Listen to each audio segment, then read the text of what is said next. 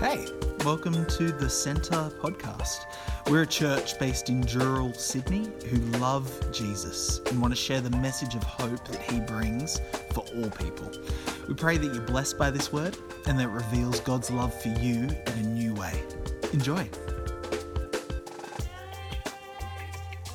Hi, friends. Well, we took a break off our James series last week to focus on the hope that we can have in all situations of life. And uh, we just want to assure you of our prayers as a pastoral team uh, for you uh, during this lockdown period. But we're back into James again. And James chapter 5, well, let's just say James doesn't miss us, does he? says, Now listen, you rich people, weep and wail because of the misery that's coming on you.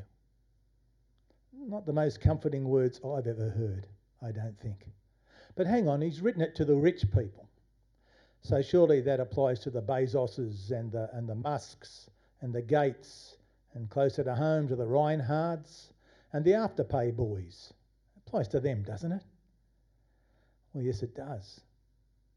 But it also applies to us. You can go and search the internet and you will find out that for anyone born in Australia, that places us in the top 8% of the richest people in this world. And for those of us who are earning the average Australian household income, that places us in the top 3% of the world's richest people. So listen, you rich people, weep and wail because of the misery that is coming on you. Now, let me put this uh, into context.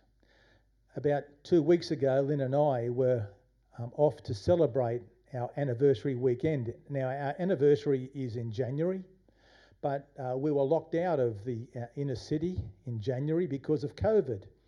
Well, we just made it two weeks ago, and we went off for anniversary, and here we were, high up, very high up in the Intercontinental Hotel looking down over Circular Quay, looking across at the Harbour Bridge and the Opera House, taking all of that in in what was a very luxurious unit. Having a great time. Now, on Sunday morning, so two weeks ago, this morning, we went down into the restaurant uh, to a buffet. All you can eat and it was all there. The food was all laid out. As much coffee or tea, whatever you wanted, people would come and bring it along to you. And it was fantastic. Talk about a luxurious time together. But there was a check in my spirit. And even as I was sitting at that table, I looked at Lynn and I said, Darling, do you know what I'm down to speak on next week? Because I was to speak on this uh, last Sunday. I said, it's, it's this. Now listen, you rich people. Weep and wail because of the misery that's coming on you.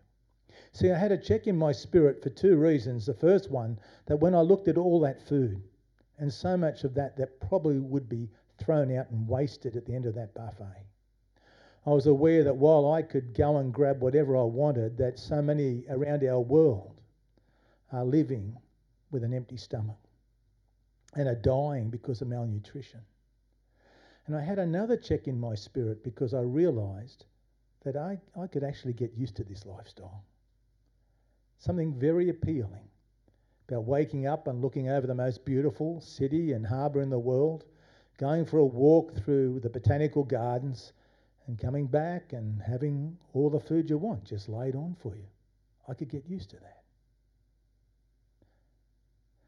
But let's come back and put this writing of James into context. You see, this is not an attack on rich people because they're rich. Far from it.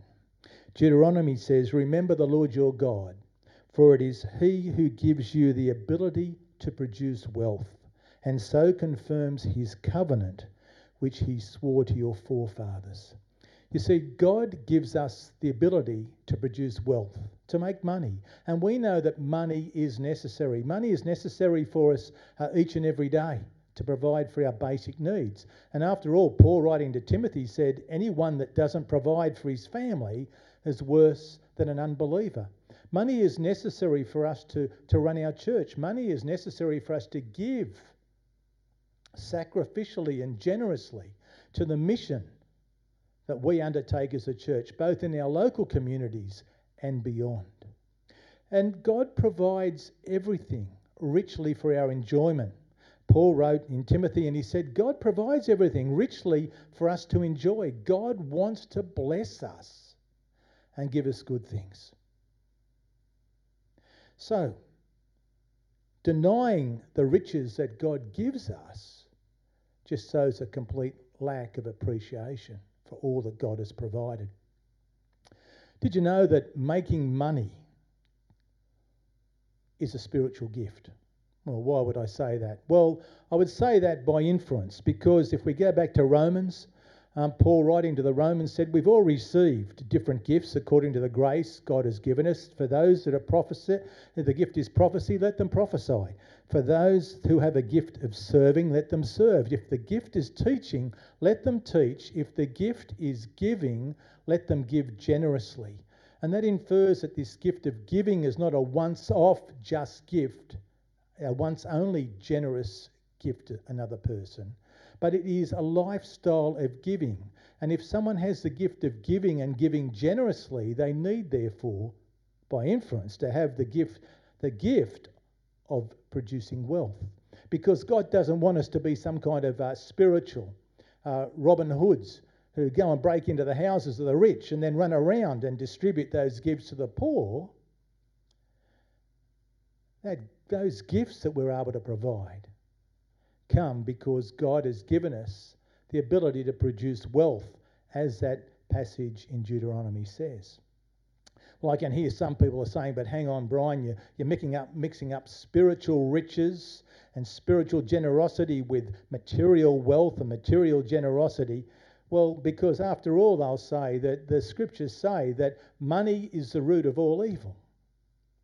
And yet that's a, um, that's a common misunderstanding. The Bible doesn't say that at all. The Bible says that the love of money is a root of all kinds of evil. The love of money is a root of all kinds of evil. And some people, eager for money, have wandered from the faith and have pierced themselves with many griefs. And that's the issue that I think James is addressing as he writes uh, his epistle. He's basically writing to a group of people who have pierced themselves and have pierced others with many griefs because of the way that they have, they have used their money and they have, have abused their money. He's writing to those that might not yet know Jesus to basically say, hey, there's a call on your life to use your wealth in a different way. And he was writing to them with four very specific things. He says, It's wrong for you to hoard your wealth. Your wealth is rotted. The moths have eaten your clothes. Your gold and silver are corroded. Their corrosion will testify against you and eat your flesh like fire. You have hoarded wealth in the last day. Hoarding wealth, accumulating wealth, is completely contrary to God's plan for you and me. God wants us to be a, a, conduit of blessing, a channel of blessing, where we receive all that God provides for us and we take what we need, not what we desire, but take what we need to live on, and we pass on the other generously to those who have a need. And we get a very graphic picture of God's approach to people that want to hoard. And it happened right back in the days of the Israelites when they were walking through the wilderness and God provided for them quail um, and manna. Manna, a little wafer, honey type of substance wafer that they would take. And they were given this instruction only to grab enough, to collect enough for a single day, and not to take too much more. But we know the people back then were very much like the people are in this day, and they couldn't help but take a little bit extra. They wanted to take some for on, for later on. And when they came back to get it, what happened? It was filled with maggots. Filled with maggots. God gave us a very, a very strong indication of what He views um, hoarding is all about. It's a misuse of what He provides. It's not God's plan for us. We are called to be generous givers, not to be hoarders, but to be generous givers. And the best passage I know in the Bible that talks about that is 2 Corinthians 9 16 to 15. A long passage, but let me read it. Remember this whoever sows sparingly will also reap sparingly, and whoever sows generously will also reap generously. Each of you should give what you have decided in your heart to give not reluctantly or under compulsion, for God loves a cheerful giver, and God is able to bless you abundantly, so that in all things, at all times, having all that you need, you will abound in every good work.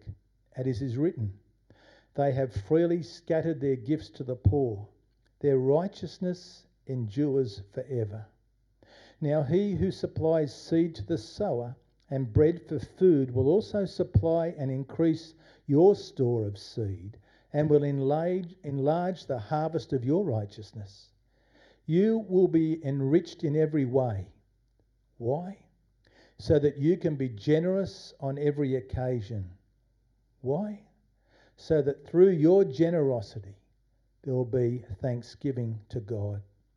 This service that you perform is not only supplying the needs of the Lord's people, but is also overflowing in many expressions of thanks to God.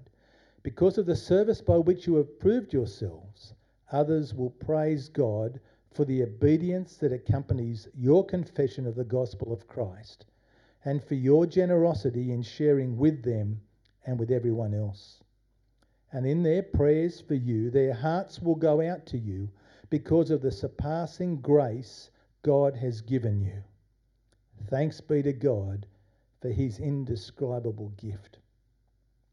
If ever there is a passage of Scripture that points out God's plan for giving generously, it's this. We're to be people who sow generously, who reap generously, who give, give, give. And the result is thanksgiving to God as the needs of all people are met and as they praise our Father in heaven, as all the needs are supplied. And even more, there's a promise to those who would step in to this channel of blessing, and it comes from Isaiah 58. And if you give yourselves to the hungry and satisfy the desire of the afflicted, then your light will rise in darkness, and your gloom will become like midday and the Lord will continually guide you and satisfy your desire in scorched places and give strength to your bones. And you will be a, like a watered garden and like a spring of water whose waters do not fail. Friends, what a great picture it is for us to engage in that life of generous giving rather than be hoarders of wealth. And then the second issue that James had with the, these rich people is that they, they made their money by abusing others, by walking over them, by failing to pay their employees what they deserved. He writes, Look, the wages you failed to pay the workers who mowed your fields are crying out against you. The cries of the harvesters have reached the ears of the Lord Almighty. It's an interesting thing that Ascender the HR um, software consultants uh, estimated in July 2019 that 22% of Australian employees were underpaid and were being underpaid by 18%. And then obviously, uh, once that story broke and, and everything else has, has come to the, to the surface about some of the biggest name employers in our land who have been underpaying their staff and having to go back and, and back pay what amounts to, to millions and millions and millions. It's probably run into billions of dollars now. Doesn't take much to reach a billion dollars these days, does it? We are blessed in Australia that we have a structured industrial relations uh, regime where people um, can seek recompense if there's not an adequate uh, payment made for their services. It's not the case in so many other parts of the world. I'm reminded of the time I travelled across to the, to the Solomon Islands and a cleaner in a hotel gets paid $50 Solomon for a week, equivalent to about $10 Australian. And we can argue and we can say, well, you know, that's probably worth a lot in Solomon dollars. Well, no, $50 Solomon a week would buy you about seven bottles of water. So, talk about what other people in other areas are having to address. But what James is saying, when you're dealing with employees, even with family, even with friends, make sure that you as Christians deal generously. Treat people with respect, pe- treat people justly and fairly. And then James had a shot at them because these people were engaged in self indulgent living. He said, You've lived on earth in luxury and self indulgence. You've fattened yourselves in the day of slaughter. As I said earlier, God gives us um, blessings, including the riches that we have, the money that He provides. It all comes from His hand. And He gives it to us for our enjoyment. And we need to enjoy that and, and, to, and to be appreciative and to thank God for it. But there becomes a, a line that somehow we need to draw in the sand and to say, well, this is what I need for me, and I'm going to take hold of the blessings that God provides, and I'm going to, I'm going to enjoy all of that. But I'm going to be careful about what I lavish on myself in what might be classed as self indulgent living. I learnt these lessons very early in my accounting career that if we don't address um, the issue of what we need in life, we'll go on spending whatever we earn and even more. 35 years ago, there was a young couple that came into my office and, uh, and they were saying, Look, we don't know how we're going to survive. We don't know how to live. Can you help us with a budget? And they were earning $15,000 a year, which 35 years ago was um, still a modest um, salary, but we sat down together and they laid out all their expenses and what they, they were wanting to do. And they had a little child um, that was there, another one on the way, and they were saying, We need to get our finances in order. And with a budget, they were able to do that. They were able to make a living. And then almost the next week, a fellow came in and he said, Look, I just need help with my budget, with my finances. I don't know where all my money's going. And uh, I said, Okay, well, let's have a look at your income and your expenses. And I said, so, so what's the income? And he said, $400,000 a year. Now, this was 35 years ago. This man was a top executive with one of Australia's biggest mining companies. And he'd come in and he said, I just can't survive. And he laid out all his expenses. And as we looked at them, he was right. He couldn't live on that because he kept on spending large amounts of money way beyond that. Bought a farm and some different things, paid for in cash, mind you. But he kept on spending exactly what he's earned. And what I realised very early was whatever comes in, if we don't have a way of capping our spending, enjoying what God gives us, but capping it, we're going to be spending everything we get. And us being human as we are, will always want to spend a little bit more because there's always something that is a little bit more attractive for us. And so, James was writing these people, and it was probably exactly along the same lines. You know, you see something and you want it, and you go and get it. I think the best way that we can um, we can cap our spending after praying with God and seeing where He wants to direct our lifestyles and all those things is to set a budget and to recognize that anything that happens or we receive in addition to that, we're going to be able to bless others with. And uh, if you're wanting help with framing a budget around that, you could contact the church office and we'd be happy to have someone walk with you through that and help you, whether that's because you don't have enough money or because you're wanting to be someone who actually deals with your finances uh, in, in God's way, and we'd be privileged to help you. And then James wrote to a group of people and he said, You're guilty of the murder of innocent people. You've condemned and murdered innocent men who were not opposing you. Nothing stopped them in their desire to get rich. They'd stepped on people, um, just stepped on all their way up the ladder. There were no boundaries and there were no desires uh, in their desires for riches. They just wanted to do it See, money or the desire for money can have us abuse other people if we don't keep that in check. And we need to be continually mindful of the hold that wealth or aspiration can have over us in the way we look at other people and we deal with other people.